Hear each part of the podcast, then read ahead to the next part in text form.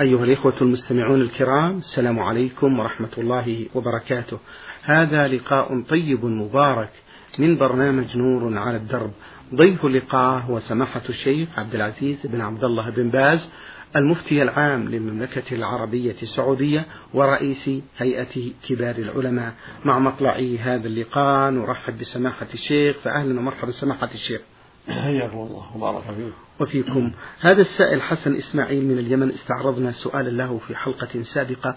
بقي له هذا السؤال يقول سماحة الشيخ في اليوم الثالث من موت الميت تقام محاضرة في بيت الميت ويحضرها جمع من الناس. هل هذا العمل جائز أو هو من البدع؟ بسم الله الرحمن الرحيم. الحمد لله وصلى الله وسلم على رسول الله. وعلى آله وأصحابه ومن اهتدى بهداه. أما بعد فاعتياد إقامة إقامة محاضرة في بيت الميت في اليوم الثالث أو طعام أو شبه ذلك ليس من الشرع شيء بل هو بدعة. أما إذا كان عارض اجتمعوا يسلمون على أهل الميت ويعزونهم فذكرهم بعض الناس لا بأس شيء عارض. أما اتخاذ هذا عادة وسنة جارية في اليوم الثالث أو الثاني أو الرابع أو الخامس إقامة حفل وموعظة وخطبة أو أكل هذا بدعة. نسأل الله للجميع الهداية. نعم. اللهم آمين. جزاكم الله خيرا. هذا المهدي حاء عين أرسل بمجموعة من الأسئلة يقول في السؤال الأول لقد ارتكبت ذنبا وحلفت بأن لو عدت إلى هذا الذنب مرة ثانية تكون زوجتي علي كظهر أمي ولكنني عدت ثانيا. والسؤال هل يقع مثل هذا الظهار وما هي الكفارة سماحة الشيخ؟ نعم إذا قلت هذا ثم عدت يكون قد ظهرت عليك كفارة الظهار لا تقربها. ولا تمسها حتى تعطي رقبة فإن عجزت تصوم شهرين متابعين ستين يوما فإن عجزت تطعم ستين مسكين هذه كفارة الظهار ولا يجوز لك هذا العمل هذا ما يجوز. سماه الله منكر من القول والزور. الواجب عليك أن تحذر مثل هذه الأيمان اللي فيها المظاهرة وفيها التحريم لزوجتك. لكن متى فعلت هذا؟ ومتى فعلت هذا فإن أمي فإن زوجتي كظهر أمي علي تحرم علي يكون ظهار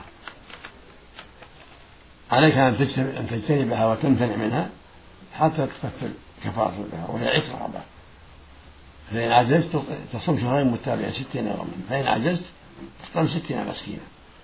كل مسكين له نصف الصاع. كيلو ونصف تقريبا قبل أن تقربها. كما نص الله على هذا في كتابه في في سورة المجادلة. جزاكم الله خيرا. أبو مجاهد من مقيم في الإمارات له هذه المجموعة من الأسئلة. يقول في السؤال الأول سماحة الشيخ يذكر بأنه إمام لأحد المساجد ومدرس في الصباح والمساء.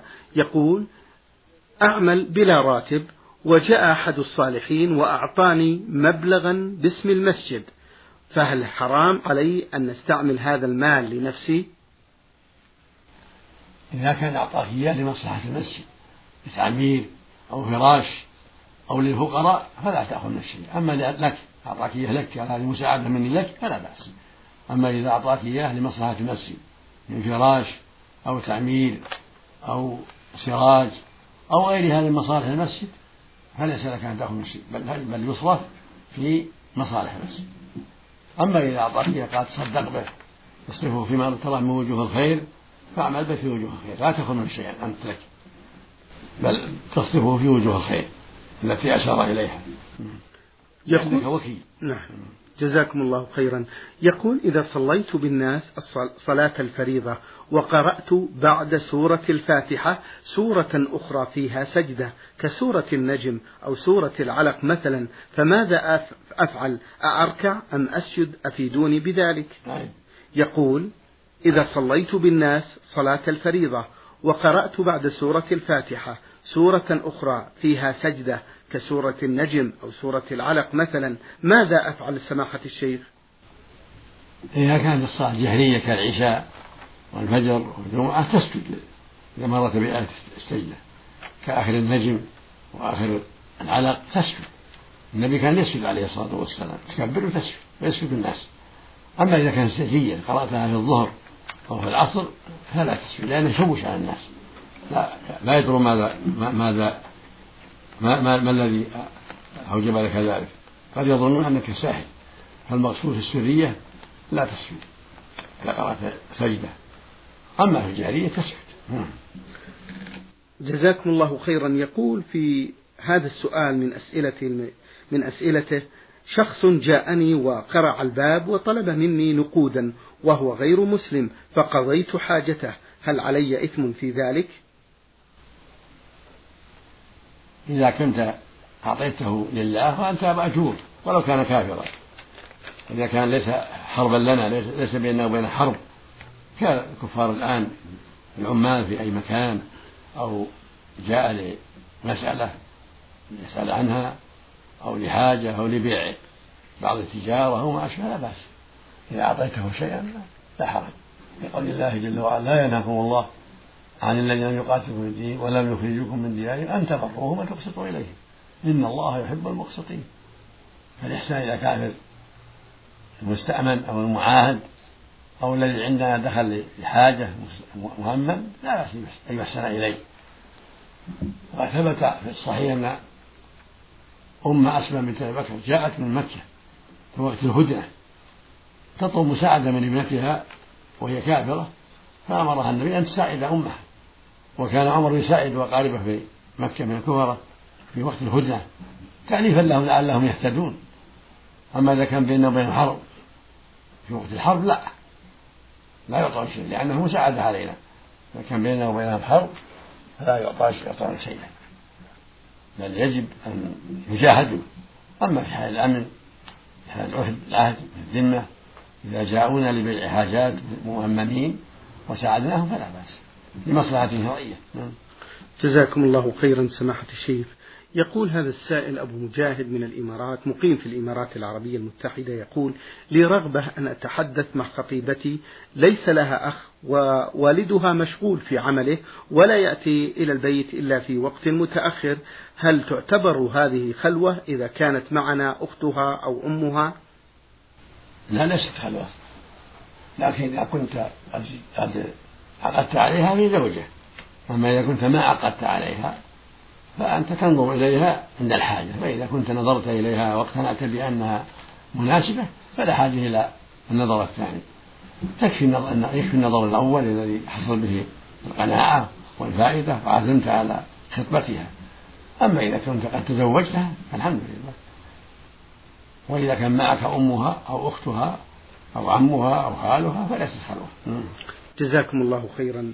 السائلة نون فا من الرياض تقول احتجت إلى تقويم أسناني وبحثت عن طبيبة لعمل ذلك. التقويم ولم أجد سوى أطباء رجال في مستشفيات متعددة. هل يجوز لي عمل ذلك عند أطباء رجال؟ علما بأن ذلك العمل ضروري لجمالي فأنا مقبلة على زواج.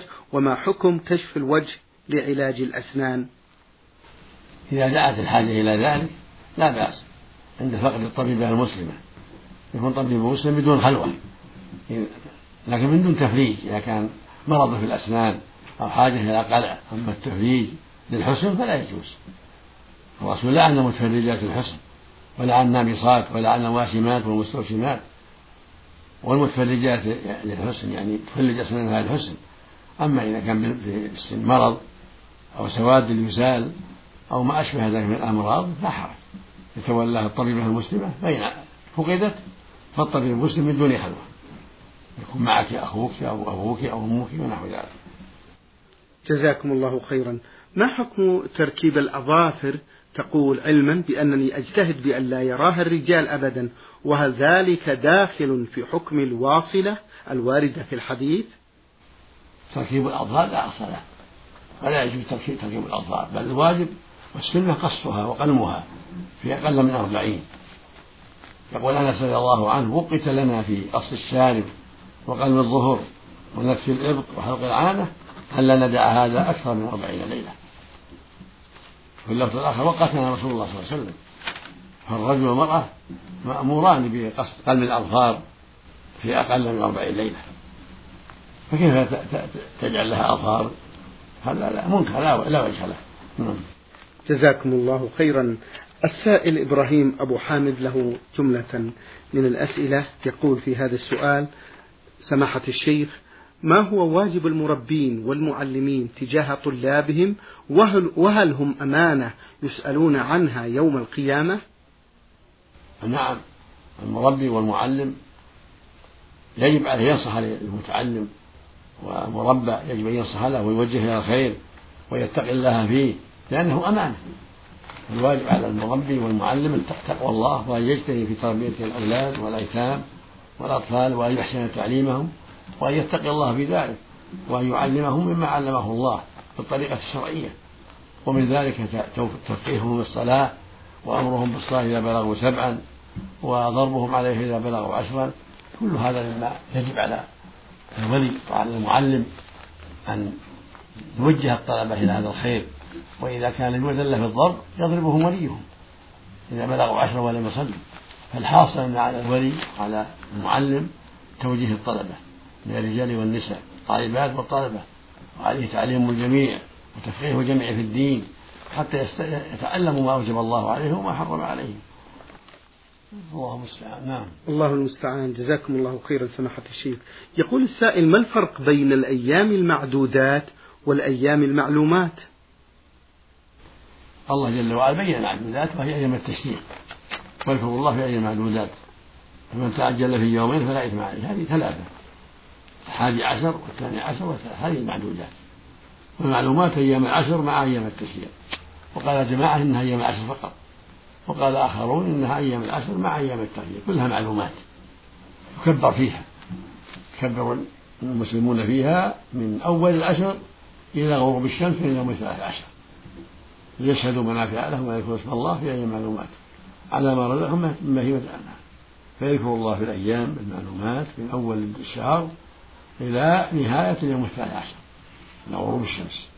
يذكر الله ويذكره سبحانه فهي أيام عظيمة فاضلة. والثلاثة منها معدودات وهي الأخيرة الحادي عشر والثاني عشر والثالث عشر. وهي أيام منى وأيام رمي الجمار. نعم. جزاكم الله خيرا. في آخر أسئلة هذا السائل من الرياض يقول هل يجوز لبس الماس بالنسبة للرجال سماحة الشيخ؟ ما أعلم فيه بأس الماس من نص الفضة المحرم الذهب يحرم على الرجال الذهب ويباح للنساء. أما الماس فلا أعلم فيه شيء والأصل إباحة كما يباح لبس خاتم الفضة. أما إذا كان الناس يعني أغلى من الذهب وأنك حب يتورع لا بأس. الأصل الجواز لأن التحريم بيد الشرع ليس بيد الناس. والشرع حرم الذهب ولم يحرم الفضة ولا يحرم الحديد. فإذا قال النبي صلى الله عليه وسلم التمس ولو خاتم من حديد لو لبس خاتم من حديد أو من فضة أو من صفر لا بأس. المحرم على الرجل ذهب خاتم الذهب. والماس ليس من الذهب ليس من الذهب وإن كان غاليا. نعم. جزاكم الله خيرا.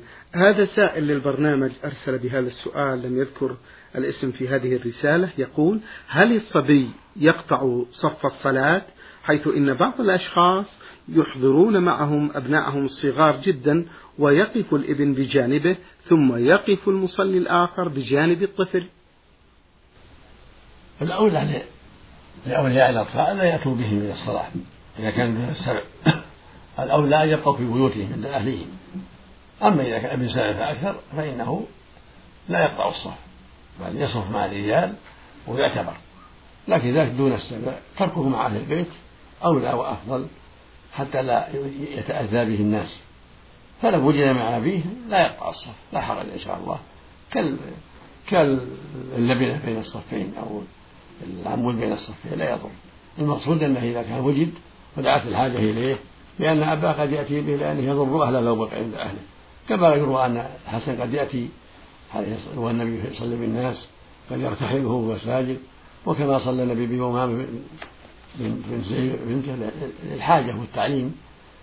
يعلم الناس مثل أن مثل هذا لا لا يضر.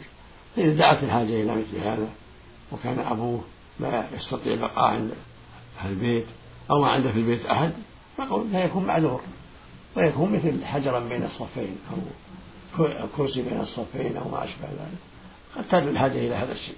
فلا, فلا يضر إن شاء الله. نعم. جزاكم الله خيرا. يقول هذا السائل ما حكم قراءة الفاتحة على المأموم؟ وإذا كانت واجبة فكيف الجمع بينها وبين الإنصات للقرآن؟ لأنني سمعت من بعض الإخوة يقول بأنه يجوز للإمام السكوت بعد قراءته للفاتحة. يقول بأنه لا يجوز للإمام أعيد قراءة السؤال سماحة الشيخ يقول ما حكم قراءة الفاتحة على المأموم؟ وإذا كانت واجبة فكيف الجمع بينها وبين الإنصات للقرآن؟ لأنني سمعت بعض الإخوة يقول بأنه لا يجوز للإمام السكوت بعد قراءة الفاتحة بل يواصل القراءة. حكم القراءة للمأموم أنها واجبة يجب على المأموم أن يقرأ الفاتحة هذا الصحيح. وذهب أكثر أهل العلم إلى أنها لا تجب عليه اتفاء بالإمام ولكن الصواب أنها تجب عليه. في السرية والجهرية لقوله صلى الله عليه وسلم لعلكم تقرؤون خلف إمامكم قلنا نعم. قال لا تفعلوا إلا بفاتحة الكتاب فإنه لا صلاة لمن لم يقرأ بها. وهو حديث صحيح رواه أحمد وغيره. ولعم قول صلى الله عليه وسلم لا صلاة لمن لم يقرأ بفاتحة الكتاب.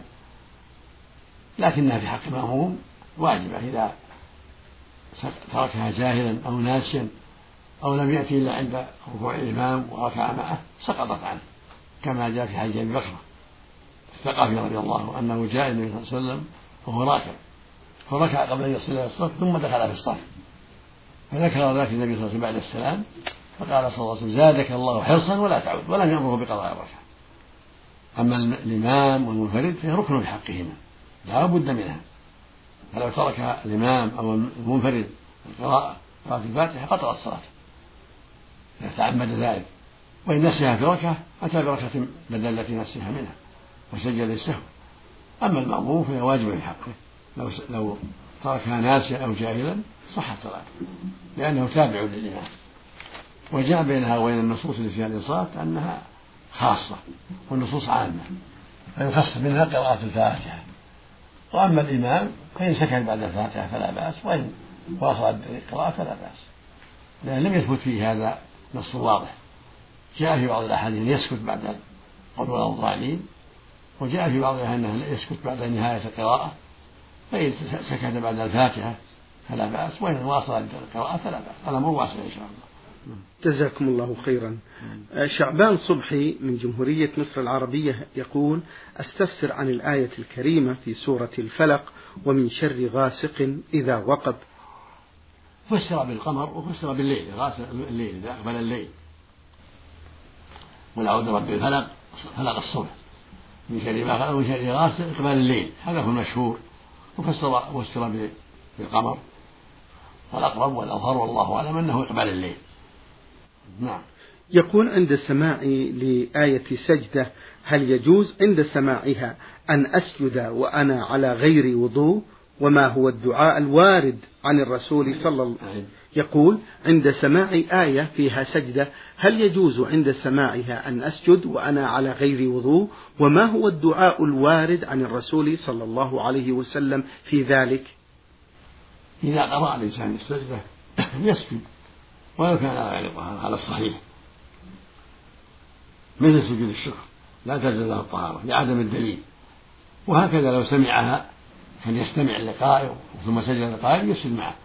إذا سجد لقائه يسجد معه كان يستمع له ولو كان على غير طهارة ويقول في السجود مثل سجود الصلاة سبحان ربي أعلى سبحان ربي أعلى سبحان اللهم لك سجدت إلى آخره. مثل سجود الصلاة يدعو بها مثل ما يدعو في سجود الصلاة. الحكم واحد. جزاكم الله خيرا.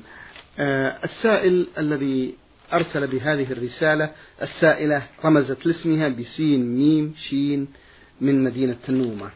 تقول في السؤال الأول هل يجوز لي أن أصلي سنن الرواتب قبل الأذان؟ سنة الراتبة بعد الأذان. سنة الظهر قبلها أربع وبعدها اثنتين أو أربع. والفجر بعد طلوع الفجر. سنة الراتبة ركعتين.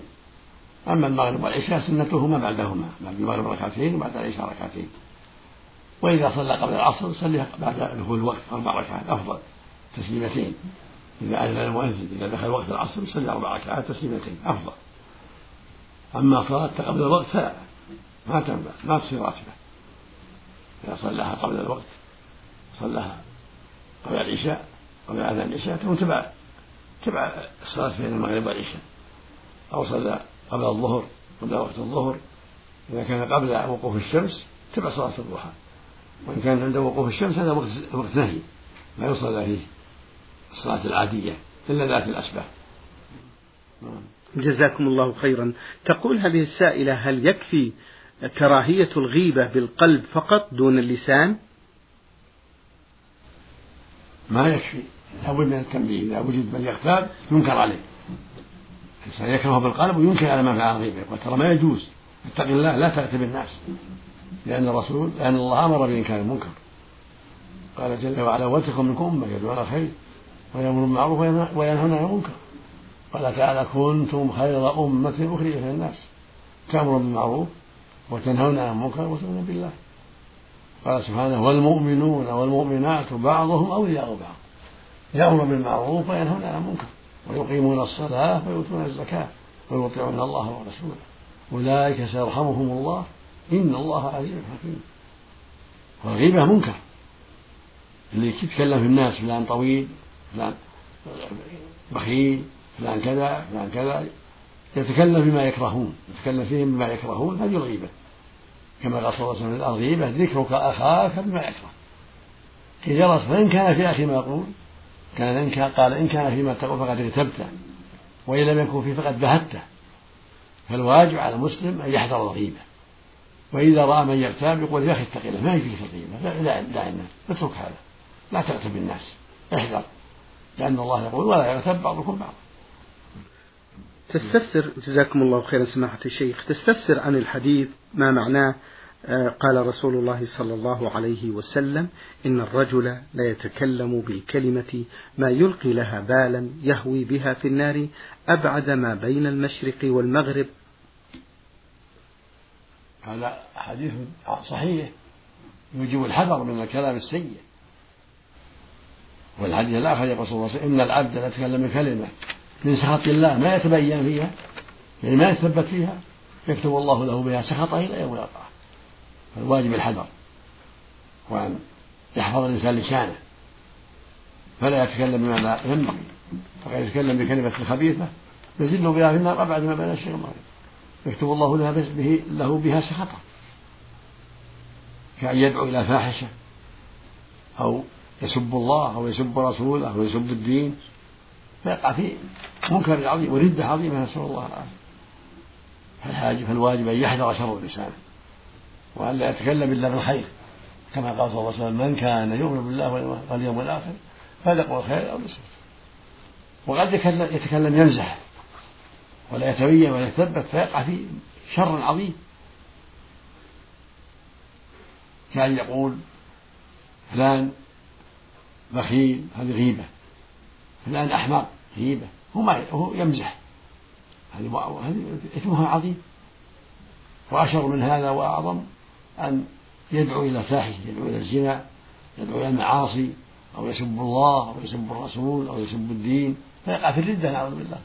نعم. جزاكم الله خيرا سماحة الشيخ. السائلة تقول هل يجوز مدافعة الريح عند الصلاة؟ نعم إذا إذا بها إذا كانت خفيفة. أما إذا كان شديد يقطعها. أما إذا كان خفيف يمكن إبدالها بدون مشقة ويثبت صلاته فلا بأس. كالحدث كالبول والغائط إذا كان خفيفا يكمل صلاته.